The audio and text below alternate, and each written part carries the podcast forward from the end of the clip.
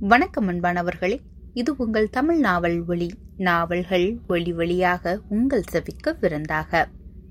உயர் திரு சு. சமுத்திரம் அவர்கள் எழுதிய தாளம்பூ. இது ஒரு சமூக நாவல். அத்தியாயம் இருபத்தொன்பது தாளம்பூ. சரோஜா சர்க்கார் வேலையில் கேஷுவலாக சேர்ந்து அப்படியும் இப்படியுமாய் ஒரு மாதமாகிவிட்டது. அன்று சம்பள நாள். அந்த சம்பள நாளை பலருக்கு துக்க நாளாக தோன்றியது. ஈட்டிக்காரர்களுக்கும் அந்த ஈட்டியை விட பயங்கரமான பார்வையில் மிரட்டும் மனைவிகளுக்கும் சம்பளம் வரட்டும் என்று அதையே சர்வ கடன் நிவாரணியாக சொல்லி வந்த ஊழியர்களின் பெரும்பாலானோர் இப்போது பேயறிந்து காணப்பட்டார்கள்.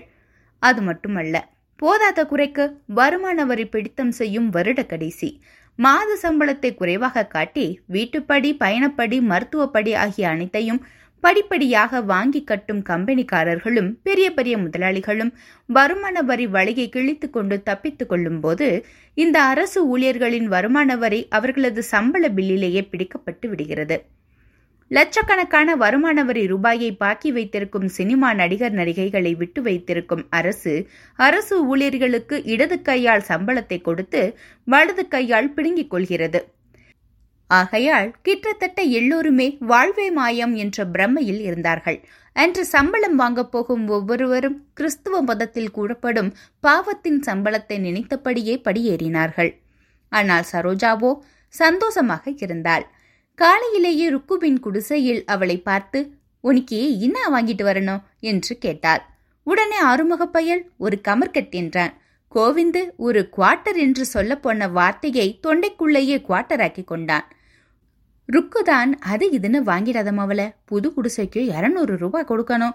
இளங்கோசாருக்கு கடனை திருப்பி கொடுக்கணும். நாஸ்டாயாவுக்கு தரணும் என்று அறிவுறுத்தினாள். சரோஜா மனதிற்குள் பேசிக்கொண்டாள் அவ கிடக்கிற ருக்குவுக்கு பாவட தாவணி மாதிரி ஒரு சேலை வாங்கி கொடுக்கணும்.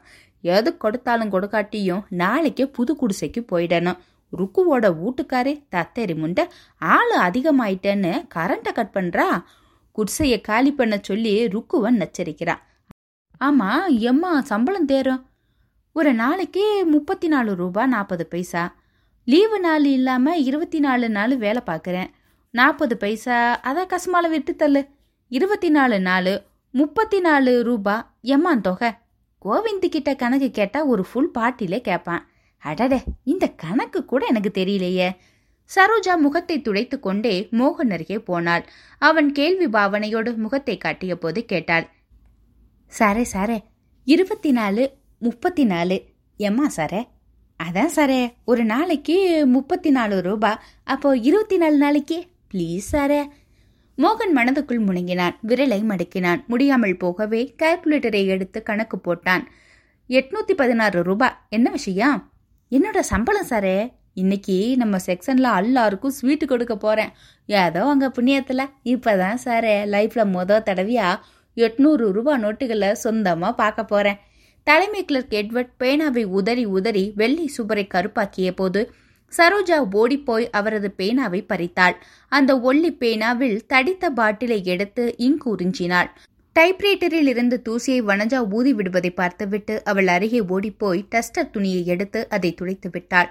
வாய்க்கு வெளியே தெரிந்த பற்கள் உள்ளே போகவில்லை. சம்பளம் வாங்கின உடனே இளங்கோ சாரை பார்த்து அது பேசுதோ இல்லையோ? அது காலில் பணத்தை வச்சு எடுக்கணும். ஆனாப்பட்ட அநியாயக்கார இன்ஸ்பெக்டர் கூட உப்புக்காவது ஒரு விசாரணை நடத்துறாரு. ஆனா இந்த இளங்கோ சாரு ஒரு சின்ன விசாரணை கூட நடத்தலையே. பாவம் அவரு. பாமா காயப்பட்டதில் வளர்ந்து போயிட்டாரு. அடடே காதலுக்கு இம்மா சத்தியா பாவம் அவருக்கும் கண்ணம் கூட குழி விழுந்துடுச்சு. பாமா அவரை திரும்பி கூட பார்க்கறது இல்லைன்னு ருக்கு வேற சொல்றா. எல்லாம் என்னாலதான். அப்படி நான் சொல்லாட்டி ருக்கு கோவிந்துக்கு பொண்டாட்டியா இருந்திருக்க மாட்டாளே. எதுக்கும் பாமாவை பார்த்து விஷயத்த எடுத்து சொல்லணும். தேவைப்பட்டா அவ கண்ணத்துல ரெண்டு போடு போட்டு வலுக்கட்டாயமா கையை பிடிச்சி இழுத்து இளங்கோசாருக்கு முன்னால நிறுத்தணும். இந்தாம்மா பாமா கண்ணில் பார்த்ததும் பொய் காதால கேட்டதும் பொய்யுமா கண்ணுன்னு சொல்லணும். சரோஜா தலைமை கிளர்க் எட்வர்ட்டையும் அக்கவுண்டன்ட் ராமசாமியையும் பயபக்தியோடு சிறிது அனுசரணையோடு பார்த்தாள்.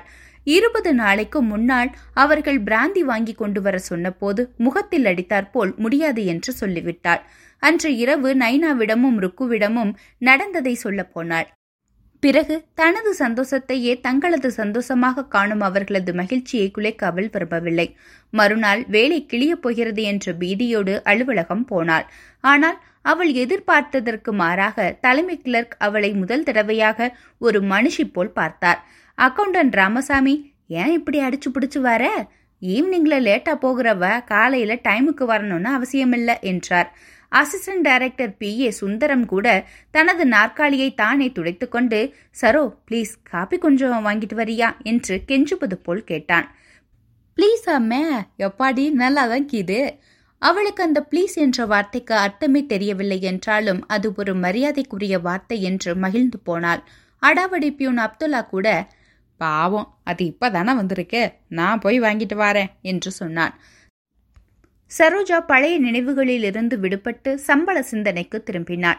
மத்தியான வேலையும் வந்தது. பலர் படிகளில் ஏறிக்கொண்டும் இறங்கிக் கொண்டும் இருந்தார்கள். வயது பிரம்மச்சாரிகளின் சிரிப்பு சத்தம் வாழ்ந்த நடுத்தரங்களின் நிசப்தம் டம்பப் பைகள் பெண்கள் கைகளில் கவர் பிடித்தவர்கள் சைடு பாக்கெட் பெருத்தவர்கள் மாடிப்படிகளிலேயே பலருக்கு ஒவ்வொராக நோட்டாக உருவி கொடுத்தவர்கள் அனைவரையும் ரசித்து பார்த்த சரோ சம்பளம் வாங்குவதற்காக போகப் போனாள். அந்த சமயத்தில் சுந்தரேசனும் ராமசாமியும் தத்தம் லெதர் பைகளை தூக்கிக் கொண்டு ஒன்று போல் எழுந்ததால் அவள் ஒரு முக்காலியில் உட்கார்ந்தாள். அவங்க இல்லாதப்போ பொறுப்பான நானும் போயிட்டா எப்படி? ஏடி ஏன் போகல? அவர்கிட்ட ஏன்னு கேட்போமா வேற ரோதனையா வேணாம் கழுதைக்கு பின்னாடியும் ஆஃபீஸருக்கு முன்னாடியும் காரணம் இல்லாம போகக்கூடாதுன்னு காசுவல் முனியம்மா சொல்லியிருக்காளே.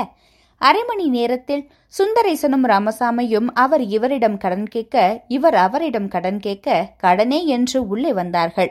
இதற்குள் சரோஜா சம்பளம் வாங்க எழுந்திருக்க போனாள்.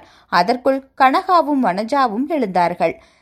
எனக்கு ஒருத்தர் போன் பண்ணுவாரு. அவரோட நம்பரை வாங்கி வச்சுக்கோ என்று அந்த ஒருத்தருக்கு ஒரு அழுத்தம் கொடுத்தபடியே கனகா முன்னால் நடக்க வனஜா கண்ணடித்து பின்னால் சென்றார். சரோஜா விரலுக்கு சொடுக்கு போட்டபடியே உட்கார்ந்திருந்தாள். நைனாவுக்கு ஒரு கம்பளி வாங்கிக்கணும். நாளைக்கு புது குடிசையில பால் காய்ச்சணும். இளங்க சாரங்க வந்தா எப்படி இருக்கும்? சாரே சாரே நீ இல்லாட்டி நான் இந்த மாதிரி மனுஷி ஆயிருக்கவே முடியாது சாரே. நீ அடிச்சா கூட பேசாம நின்னுக்குனே இருப்பேன் சாரே. உங்க அம்மா தடிச்சு கூட தப்பு தப்பு. உன்னோட மதுரு திட்டுனா கூட பொறுத்துக்குவேன் சாரே. வனஜாவும் கனகாவும் செக்ஷனுக்குள் வந்தபோது மணி நாலரை. சரோஜா அவசர அவசரமாக எழுந்தாள். கனகா டெலிபோன் பற்றி கேட்டதை காதில் வாங்காதது போல் ஓடினாள். பிறகு மனசாட்சி உறுத்த மீண்டும் அங்கு வந்து ஆரும் போன் போடலாமா என்று சொல்லிவிட்டு திரும்பி நடந்தாள். ஆமா எங்க சம்பளம் கொடுக்குறாங்கோ? அதோ வராளே முனியம்மா நல்லவ கூப்பிடலாம். சரோஜா மீண்டும் உள்ளே வந்தாள்.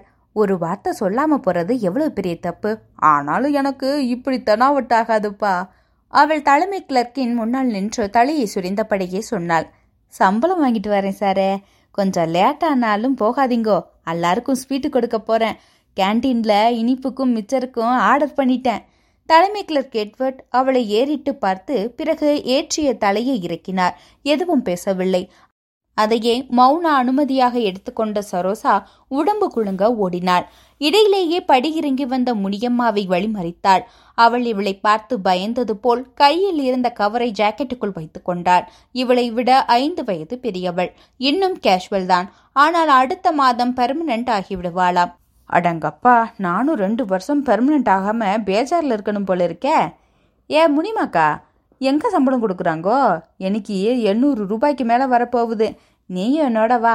நான் பணம் கொடுக்குற இடத்த தேடி பிடிச்சி போகிறதுக்குள்ளே அவங்க போயிட போகிறாங்க அப்பாடி எட்டுநூறு ரூபா நோட்டை கையில் பிடிக்க போகிறத நினச்சி எம்மா சந்தோஷமாக இருக்கு தெரியுமா முனிமாக்கா?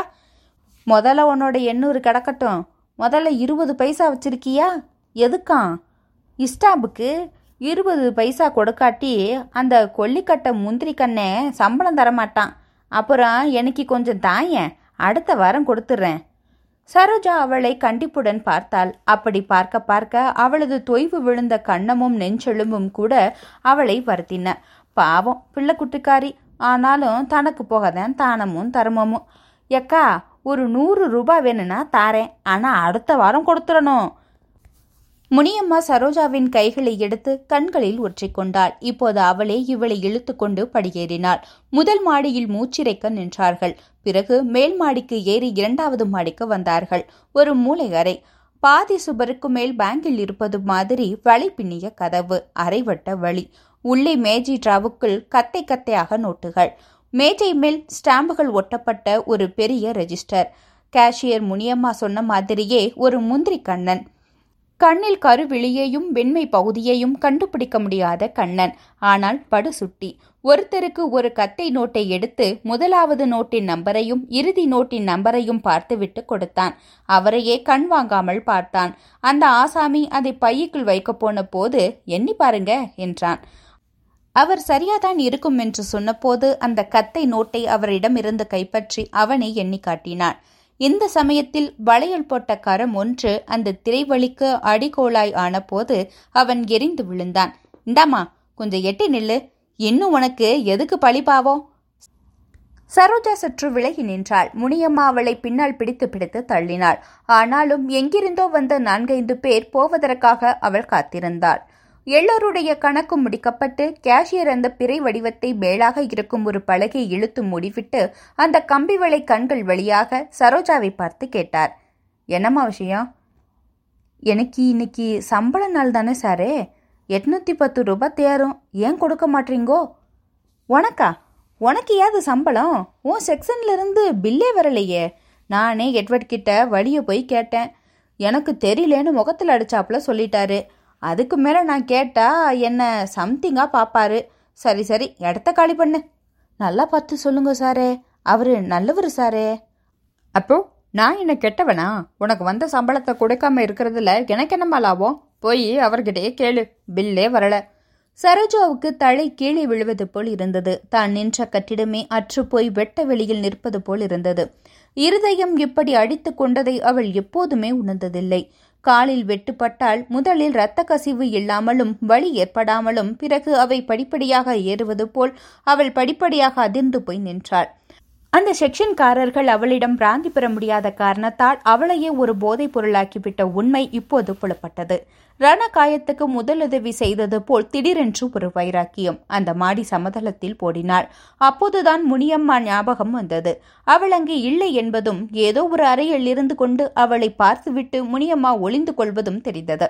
சரோஜா கம்பீரமாக சொன்னாள் முனிக்கா முனிமாக்கா வெளியே வா முனிமாக்கா.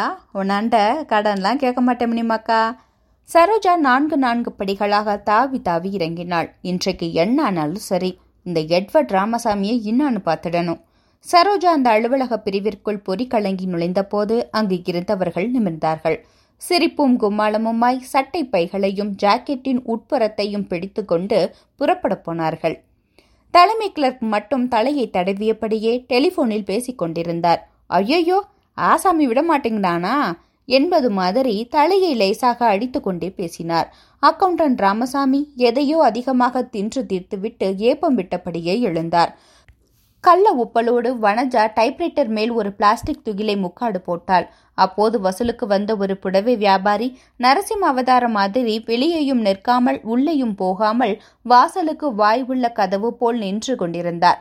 அவருக்கு பயந்து பியூன் அப்துல்லா தனது பெரிய மேசைக்குள் நெருப்பு கோழி மாதிரி தலையை மட்டும் மறைத்து கொண்டான். சரோஜோ டெலிபோனில் பேசிக் கொண்டிருந்த எட்வர்ட் முன்னால் போய் நின்று அவர் முகத்தை நோக வைத்தபடி கத்தினாள் எனக்கு ஏன்பா சம்பளம் போடல? ஒன்னதாம்பா செக்ஷன் வஸ்தாது எனக்கு ஏன் பில்லு போடல? தொலைபேசி கருவிக்குள் கிட்டத்தட்ட வாய் சொருகி கொண்டிருந்த எட்வர்டுக்கு சரோஜா கத்துவது கேட்டதை தவிர அதன் கருத்து கேட்கவில்லை. அவளை சட்டை செய்யாமல் தொடர்ந்து பேசினார். உடனே சரோஜா அவர் பேசிய டெலிஃபோன் குமிழை பிடித்து இழுத்து என்னப்பா உன்னத்தான்? என்னோட சம்பளம் என்னாச்சு? என்று கேட்டபோது எதிர்முனையில் இருந்தவர் ஹலோ அங்க என்னப்பா நடக்குது? என்று கேட்பது ஒழித்தது. சரோஜா அந்த குமிழியை பலவந்தமாக பறித்து கீழே வைத்தாள். எல்லோரும் அந்த பூனை புலியை ஆச்சரியமாகவும் அதிர்ந்தும் ஒருவர் முகத்தை ஒருவர் பார்த்து பின்னர் அவள் பக்கமாக வந்தார்கள். அப்துல்லாவுக்கு மட்டும் சந்தோஷம். இந்த ரகளை பெரிதாக்கும் வகையில் கத்தினான். இந்தாமா சரோ இது ஆஃபீஸு நீ இருக்கிற சேரி இல்லை. எது பேசுகிறதா இருந்தாலும் முறையாக பேசு. இல்லாட்டி இல்லாட்டினா என்னடா செய்வ? பிராண்டி பையா. அப்துல்லா கடந்த கால ஏவலை மனதில் நினைத்து கொண்டு அதிர்ந்து போய் நின்றபோது துணி வியாபாரி இதுதான் சாக்கு என்று அவன் பக்கமாக நகர்ந்தார். வனஜா அப்துல்லா சொன்னதை செயல்படுத்தும் வகையில் பதறி பதறி பேசினாள். செக்யூரிட்டி கார்டு கேட்டா இவ்வளவு ஒப்படைங்க. செக்யூரிட்டி ஆபீசரை உடனே வர சொல்லுங்க. இன்னும் கொஞ்ச நேரத்துல என்ன செய்ய போறாளோ? தலைமை கிளர்க்கை முறைத்து கொண்டு நின்ற சரோசா வனஜா பக்கம் திரும்பினாள். அவளை கடித்து குதறப் போகிறவள் போல் பற்களை குவித்தபடியே சவாலிட்டாள். நீயே செக்யூரிட்டி கார்டை வர சொல்லுமே. ஆளுக்காலு பேப்பர் வெயிட்டுகளையும் எழுதாத ரெஜிஸ்டர்களையும் பால் பாயிண்ட் பேனாக்களையும் பிளாஸ்குகளையும் கொண்டு போறத செக் பண்ணாத கார்டு என்னை என்ன செய்திடுவார்னு நானும் பார்க்குறேன் வனஜா அதிர்ந்து போய் வாய்க்கு உதடுகளால் தாளிட்டு அக்கவுண்டன்ட் ராமசாமி பின்னால் தன்னை மறைத்து கொண்டாள். அப்போது சிறிது சுதாரித்து கொண்ட தலைமை கிளர்க் அசட்டியாக பேசுவது போல் சட்டைகள்லாம் வேர்வையால் நனைய தட்டு தடுமாறி பேசினார். இந்த பாருமா எது பேசணும்னாலும் உள்ள இருக்கிற ஆபீசர் கிட்ட போய் பேசு உனக்கும் எங்களுக்கும் பேச்சு இல்ல. ஆபீசர் மட்டுமாயா வேலை கொடுத்தாரு? நீ கொடுக்கல? தப்பு தண்டா செய்யாத போதே என்னைய திட்டல? நான் வாங்கி கொடுத்த டீ எல்லாம் குடிச்சியே அது டீயா இல்லாட்டி வேறு எதுவுமா? தலைமை கிளர்க் வாயை அசுசையாக சப்பை கொட்டிய போது சரோஜா மேலும் தொடர்ந்தாள். ஏயா பெரிய மனுஷங்களா மனுஷங்களா? நான் சம்பளம் வாங்க போறேன்னு உங்ககிட்ட சொன்னேனே அப்ப காட்டி பில்லு போடலைன்னு சொன்னா உங்க வாயை அழுகி போயிடுமா? எந்த நாரிப்படையாவது வாயை திறந்தீங்களா ஐயா? உங்களுக்கு பராண்டி வாங்கி கொடுக்கலைன்னு என்ன பராண்டுவீங்களா? அப்படித்தானே? யாரும் வெளியில போகக்கூடாது. எனக்கு பதில் சொல்லாம ஆறும் அப்பால இப்பால போகக்கூடாது. இல்லாட்டி கொலை நடக்கும். சரோஜா அந்த செக்ஷனின் அரைக்கதவை காலால் உதைத்து சாத்தினாள். அவளை எதிர்க்கும் திராணி கொண்ட அப்துல்லாவோ துணிக்காரனிடம் ஒரு ஓரமாக டூயட் பேசிக் கொண்டிருந்தான். அனைவரும் அந்த புதிய சரோஜாவை பார்த்து அதிர்ந்து போனார்கள். எதற்கும் கவலைப்படாதவன் போல் நடப்பதை ரசித்துக் கொண்டிருந்த கிளர்க் மோகன் மீது ஆபத்துக்கு தோஷமில்லை என்பது போல் கனகா ஒட்டிக்கொண்டாள் வனஜாவோ பி ஏ சுந்தரத்தின் பின்னால் போய் நின்று கொண்டாள்.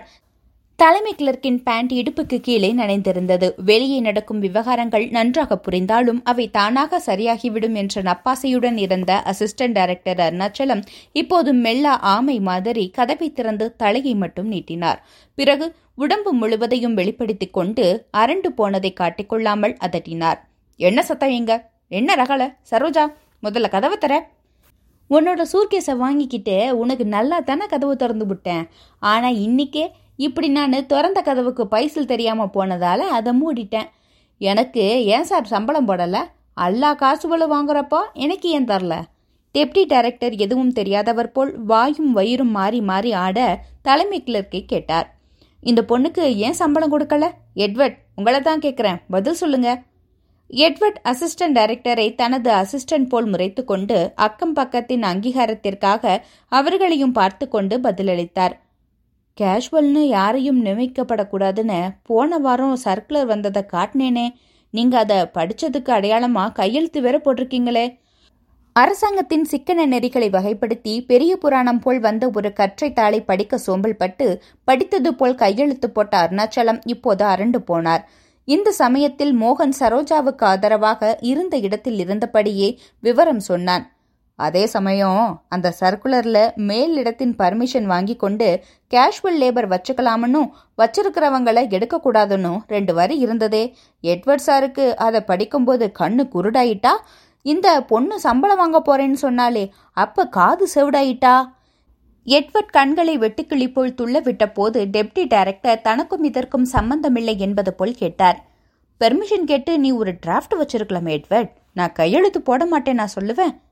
ஏற்கனவே ரெண்டு மூணு பேருக்கு பெர்மிஷன் கேட்டு எழுதுனதுக்கு முடியாதுன்னு வந்துட்டு.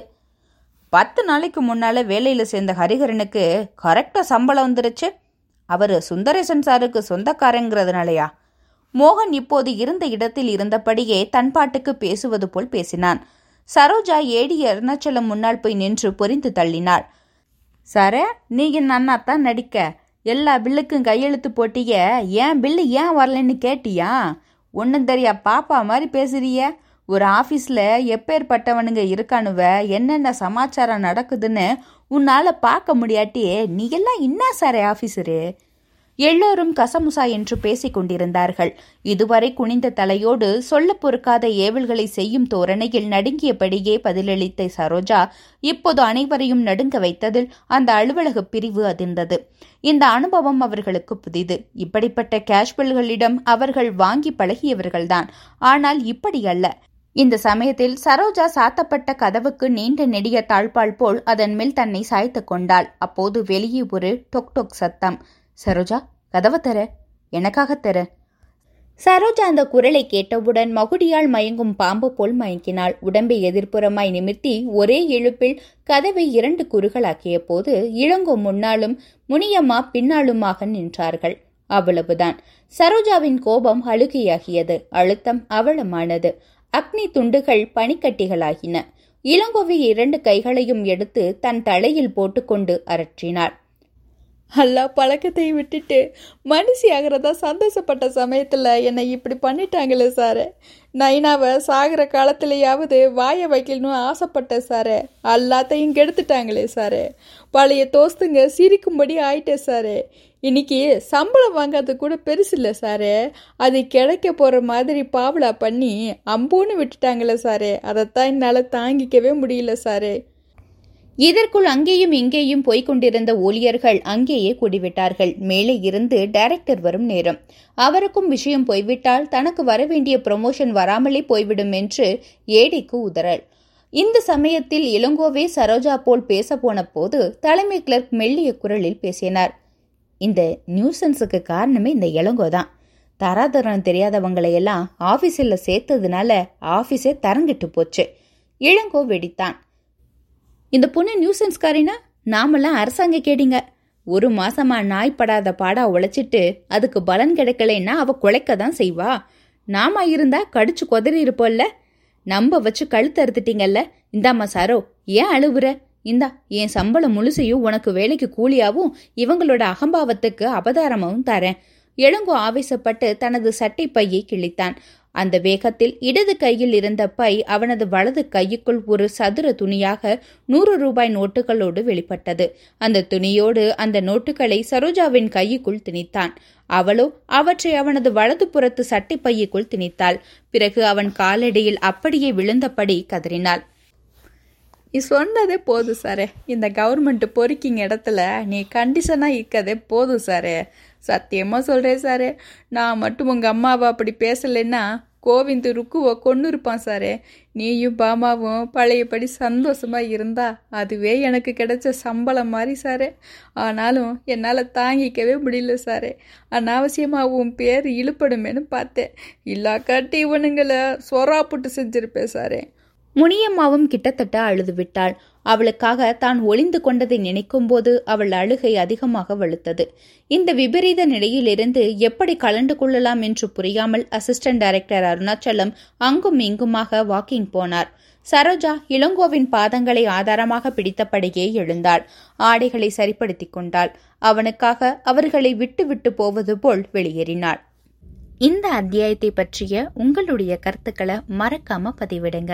உங்களுடைய கருத்துக்கள் தான் என்னுடைய இந்த முயற்சிக்கு உற்சாகத்தையும் பலத்தையும் சேர்க்கும். மீண்டும் அடுத்த அத்தியாயத்தில் தாழம்பு பூக்கும். அதுவரை இணைந்திருங்கள். இது உங்கள் தமிழ் நாவல் ஒளி. நாவல்கள் ஒளி வழியாக உங்கள் செவிக்கு விருந்தாக. நன்றி. வணக்கம்.